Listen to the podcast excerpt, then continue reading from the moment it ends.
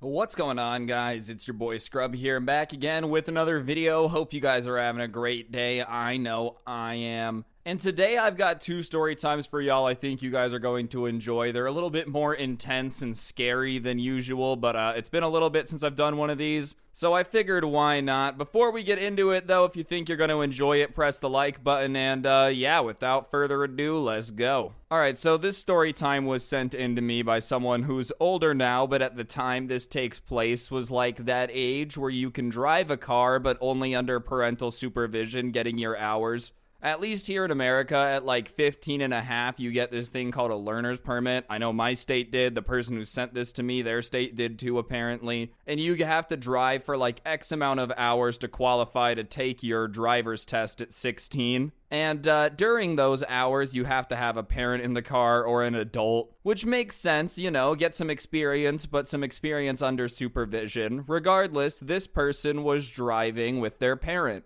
And when you're driving with your parent, it's not like this person would have driven super irresponsibly, but you're driving extra, extra safe with your parents in the car. Not that you're driving recklessly, but like when your parents are in the car, and especially when you're learning, you're not going over the speed limit. You're not trying to slam on your brakes. You're not trying to like do a whole lot of maneuvers. You're trying to follow the rules as closely as you can, and you probably should follow the rules as closely as you can all the time. You guys just know what I'm saying. It's like when you're talking to your friends, you talk differently than you would talk to your mom and dad. At least I do. Like the jokes I would say to my friends are not the jokes I would say to my mom, bro. She'd probably think there's something wrong with me. Ryan, why do you just keep screaming the letter E to everything I say? And it's like, Mom, you just don't get it, all right? You don't understand me. Either way, this person was cruising, and their parent told them that they had to turn right up ahead. And so they look behind them, they don't really see a car, and so they change lanes.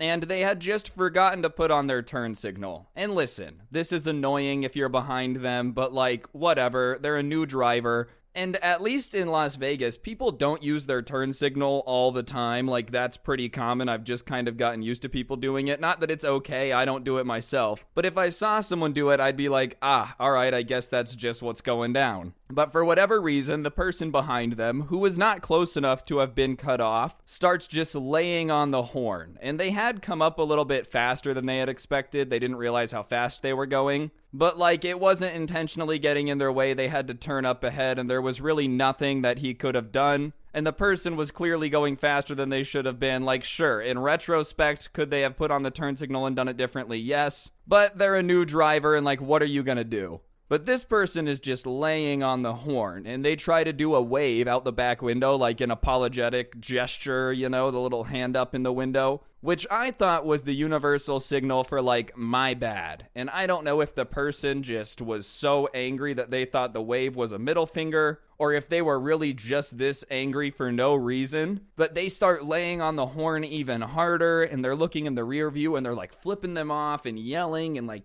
punching the steering wheel they're pissed. And so his parent is like, all right, well, this dude seems to have a problem. So when we turn right, he'll probably just keep driving and we'll be good. So they turn right onto a street with a slower speed limit. It goes from like a, a 45 to like a 35 type of street.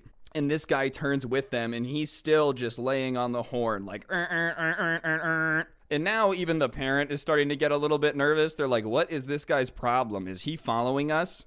And listen, I'm not saying I've never gotten mad at someone on the road, but like road rage in and of itself is scary. All you should do when it comes to road rage is go, that guy sucks, that guy's a jerk, and that should be the end of it. 100% has someone cut me off and I've been like, ah, screw that guy, for sure. But you should never start following someone and like, you get one honk, you get one rage honk. You can't be following someone for nine minutes blaring on the horn because at that point you are more annoying than the person you're honking at. Either way, they're following them, honking the horn, and uh, it just so happens that the road they're on comes to like a four way stop. And so they come to a stop pretty slowly because they're still learning how to drive. And when they stop, the car behind them that's been laying on the horn comes around and like jumps in front of them. Obviously, cars can't jump, but you know what I'm saying. Like, comes in at an angle to kind of like block them in at this four way stop. And at that point, the person driving is like, I don't know what to do. And their parent says, just get ready to hit the gas if I tell you to. And they see this dude get out of the car and he is red in the face with anger. He is just so pissed off. You can see it in like the, the tomato shade of red he's got all over his face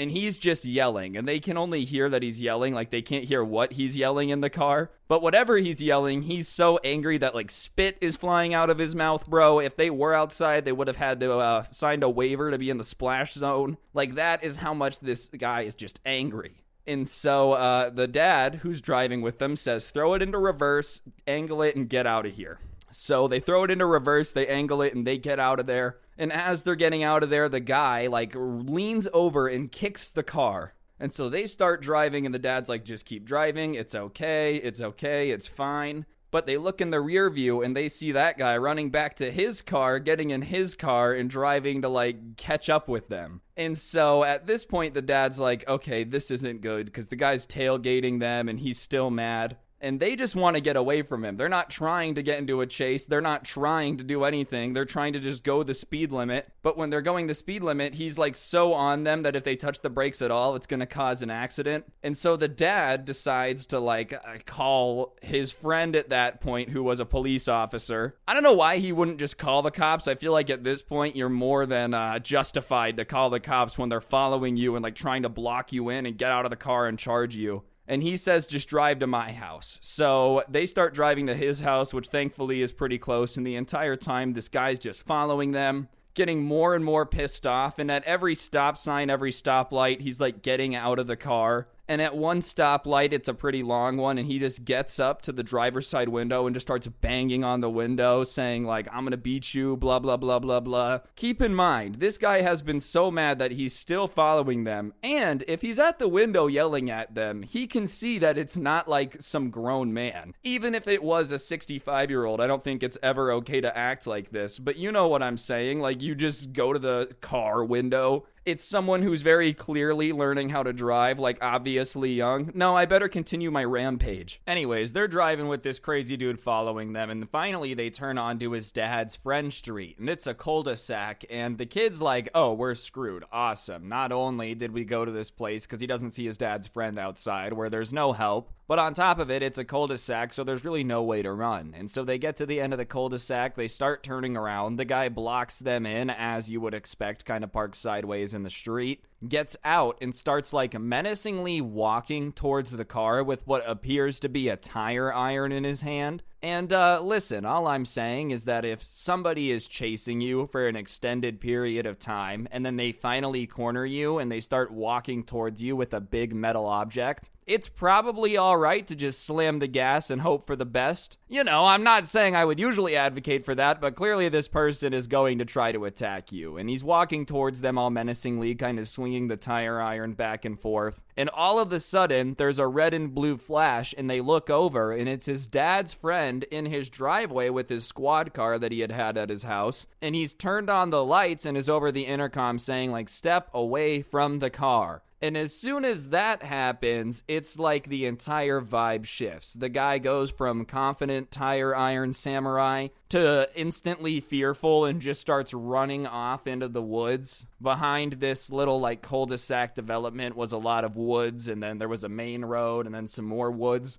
So the guy just takes off into the woods, and everybody's just kind of watching him leave. A little bit relieved because, you know, not trying to attack anyone with a tire iron anymore, but also a little scary because he's just out of there. But whatever, they then realize that, like, he left his car, which is definitely a pretty bizarre move. I don't know, I feel like if it's your car, it's pretty easy to track it back to you. Who tried to attack you with a tire iron after leading you on a high speed chase? Oh, I don't know. All we have is his car registered to his address with his name. I guess we'll go pay him a visit. Obviously, the cop thought this was weird, so he calls a, a couple of people that are actually working. They come over, they start looking through it, blah, blah, blah, blah, blah. They don't really find a whole lot, but what they do realize when they run the VIN number and the tags is that this car had been stolen. So whoever had been chasing them, hopped out with a tire iron, ready to like start swinging on them, had not been the owner of the car, which I don't know if that's more or less scary. Like, on one hand, at least people that are supposed to to be driving cars still aren't like this. On the other hand, bruh stole a car and decided to go road rage. That's how you know you actually have a road rage issue. Like, you know, you have anger problems. If you're in a stolen car and you can't help but start road raging, you do know what happens if the police come. You're already going to be in trouble for the road rage they respond to, and you think they're just going to be cool with you having a stolen car too? Listen, I know you punched the school bus full of nuns in the face repeatedly, but, but, but, we're only going to charge you for that. We'll let the stolen cars slide. At that point, though, they were kind of like, you guys can leave. We're going to have to look into this a little bit more. And uh, they were fine with that. The kid was ready to go home. That's one hell of a driving lesson, you know? Not necessarily one I would want. You're trying to learn how to drive a car. Okay, change lanes, take a right. You try to take the right, there's just some psychopath in a stolen car trying to run you off the road and smack you with a tire iron. He said he was a little afraid to keep driving for a bit after that, and honestly, I can't really say I blame him. He eventually got over it. Like, obviously, being afraid of driving is one of those things you probably just gotta get over if you live in the USA. We don't really have a public transport system, so if you can't drive a car, chances are life's not going to be the most fun version it possibly could be. Unless you live in a major city. I know like some major cities have it, but at least where I live, if you didn't have a car, walking places in 120 degrees doesn't sound too fun. But uh, they eventually got over it. But what is scary is they never found out who did it. Like they never caught the guy. Had just decided to go for a joyride with absolutely no joy. That was one of the rules written on the car. You know, he stole it. He's like, I'm gonna joyride it, but the most angry version possible. Absolutely terrifying though. I've been seeing like a lot more crazy road rage stories, whether it be on the news or just like in general. I don't know if people have always just been this crazy and they're less afraid to hide it now or what, but it's definitely starting to feel like people out there are a lot more quick to start following you and trying to beat you with a tire iron. Which is not the greatest thing for society, you know? I'm not saying it's like something I'm worried about on a daily basis, but I feel like I'm hearing about this stuff quite a bit more. This did take place a while ago, though, so I guess I, I can't really count this one in that. But always be vigilant when you're out there driving, all right? And just try to be nice to everyone on the road. Yes, some people suck. It doesn't mean you should suck too. Mainly because you never know when there's a psychopath that's gonna try to beat you with a tire iron. So if you're just nice when you're driving, you'll probably avoid it forever. All right, this next one was uh, pretty scary as well. So, this person sent this in to me. They're all okay, everything's fine. They sent this in to me to tell it. Basically, one day they were coming home from grocery shopping with their roommate, and they're uh, renting a house in a pretty good neighborhood, not a whole lot of break ins or anything like that. And they pull back in and one of the first things that they notice is that their front window, like right next to their front door, had been broken into. Like the glass is all gone, there's very obviously a hole where the window once was, and immediately they decide that they're going to go in and look. Which, listen, I'm not trying to tell anyone what to do. I'm not saying I'm an expert here. I'm just saying if you get home and there's like a broken window on your house, I wouldn't recommend just going in and looking. You know your house was broken into. You know you're going to call the authorities anyways. Just wait for them to show up because who knows if they're still sitting in the house or something. Anyways, they go in and they start looking around, and the house is just completely trashed. Everything's flipped over, everything's all over the place. It looks like someone literally came in and then, like Aang from Avatar The Last Airbender, used their airbending talent to summon a tornado just to the perfect strength to ruin everything. Flipping everything over, you know, just like throwing things everywhere. And so they start looking through their entire house, being like, all right, what's missing? And they're really confused because in the living room, they're like, okay, nothing's missing. TV is still there. They're looking through the mess and nothing is gone. Not that there was a whole ton of valuables in the kitchen and the living room, but everything's thrown all over the place. And they're like, well, it sucks. They would just throw everything all over the place and not take anything. I know that sounds weird, but they're almost a little bit insulted that they didn't get their stuff taken. So they decide to go to their bedrooms where they definitely had valuable stuff. I'm talking gaming PCs, microphones, the works. Like if if you were a burglar, you would have just cleared out their bedroom. But they go in, same thing. Everything's trashed. One of their uh, Uh, PCs has the tempered glass side panel destroyed. Like things are not in very good shape. But everything is there. And they're kind of like, well, that's really weird. Someone broke into our house to trash everything but steal nothing. And at that point, they decide to call the authorities. And so they're waiting outside and they're talking back and forth. And they're like, all right, well, who would want to trash our house? Like, who hates us? And they can't think of anyone. Both of them actually weren't from this town, they were from a town like four states away and they had just moved here a couple months ago. So, unless someone had hated them to the point where they drove multiple states over just to break into their house, rummage through all their crap, but not steal anything and leave, that's unlikely. But the one thing that they're thinking is like maybe the guy who rented the house before had beef with someone or something, but still, they were thinking it was weird that nothing was taken. Because even if you're looking for someone that doesn't live anymore, there anymore, sorry, you'd think once you smash the window and get in, you'd at least take something. Like, I'm not saying you should ever break into anyone's house, but if someone's going to go through the trouble of breaking into a house, you'd think they'd take things. And they're sitting outside talking amongst themselves, not really understanding why things went down the way they went down when uh, the uh, authorities show up and they're like, all right, what happened? And so they tell them, We came home, we see that our window was smashed, we instantly knew someone had broken in, so we go in and we start looking around and nothing is missing. And the cops look equally confused, like, are you guys sure that nothing's missing? Which is probably a dumb question, but I understand why they asked it. Like, are you sure nothing's missing? Is something missing because, or is nothing missing because you guys had something illegal stolen? Or like, why is nothing missing? And they're saying, no, like the house is trashed. Whoever had broken in very clearly had a great time destroying everything, but nothing's gone. And so the cops go in and they clear the house and they're looking at everything and they're like, nothing's missing. And they're like, no, we would tell you if nothing's missing. And so they're confused. They don't really know what to do. And so they're like, well, I just wouldn't stay here until you can get that window fixed because you never know if the person's going to come back because they didn't steal anything or whatever. But we don't really know what to do. Because, like, I mean, if you don't know what the suspect looks like or who the suspect is, you can't really put like a, a alert out to pawn shops to be looking for anything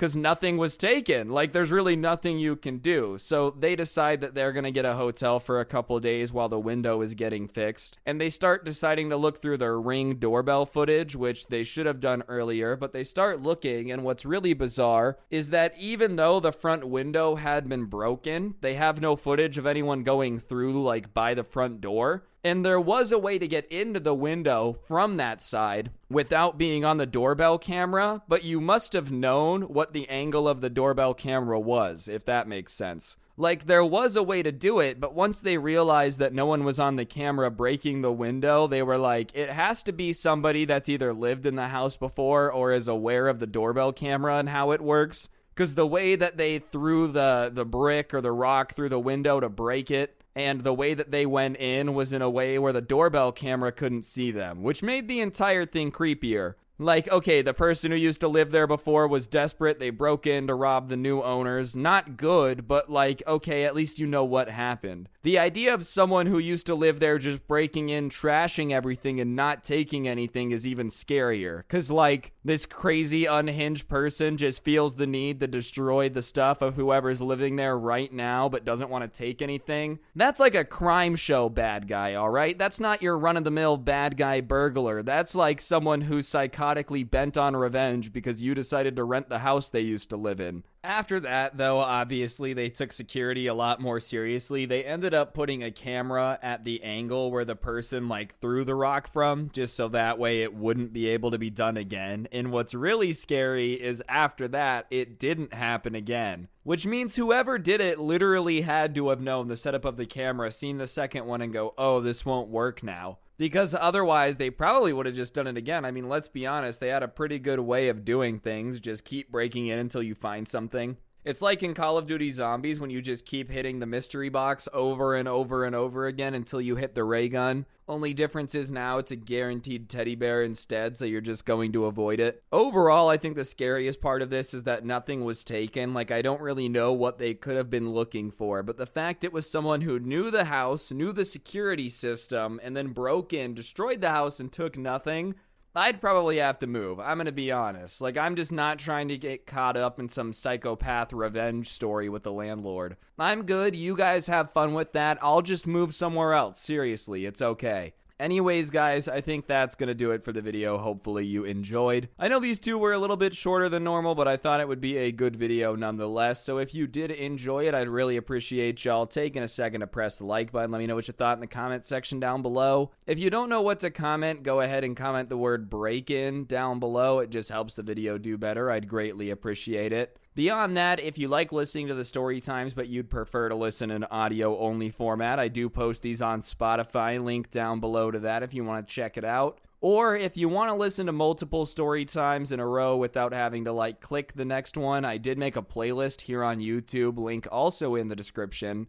And uh, you can use that if you're doing chores, homework, whatever it may be. Feel free to just turn that on and give it a listen. And uh, yeah, on that note, guys, I think that's everything I got to plug. Thank you so much for watching. Don't get anyone pregnant. If you do, make sure they're hot. And I'll see you guys next time. I'm out. Peace.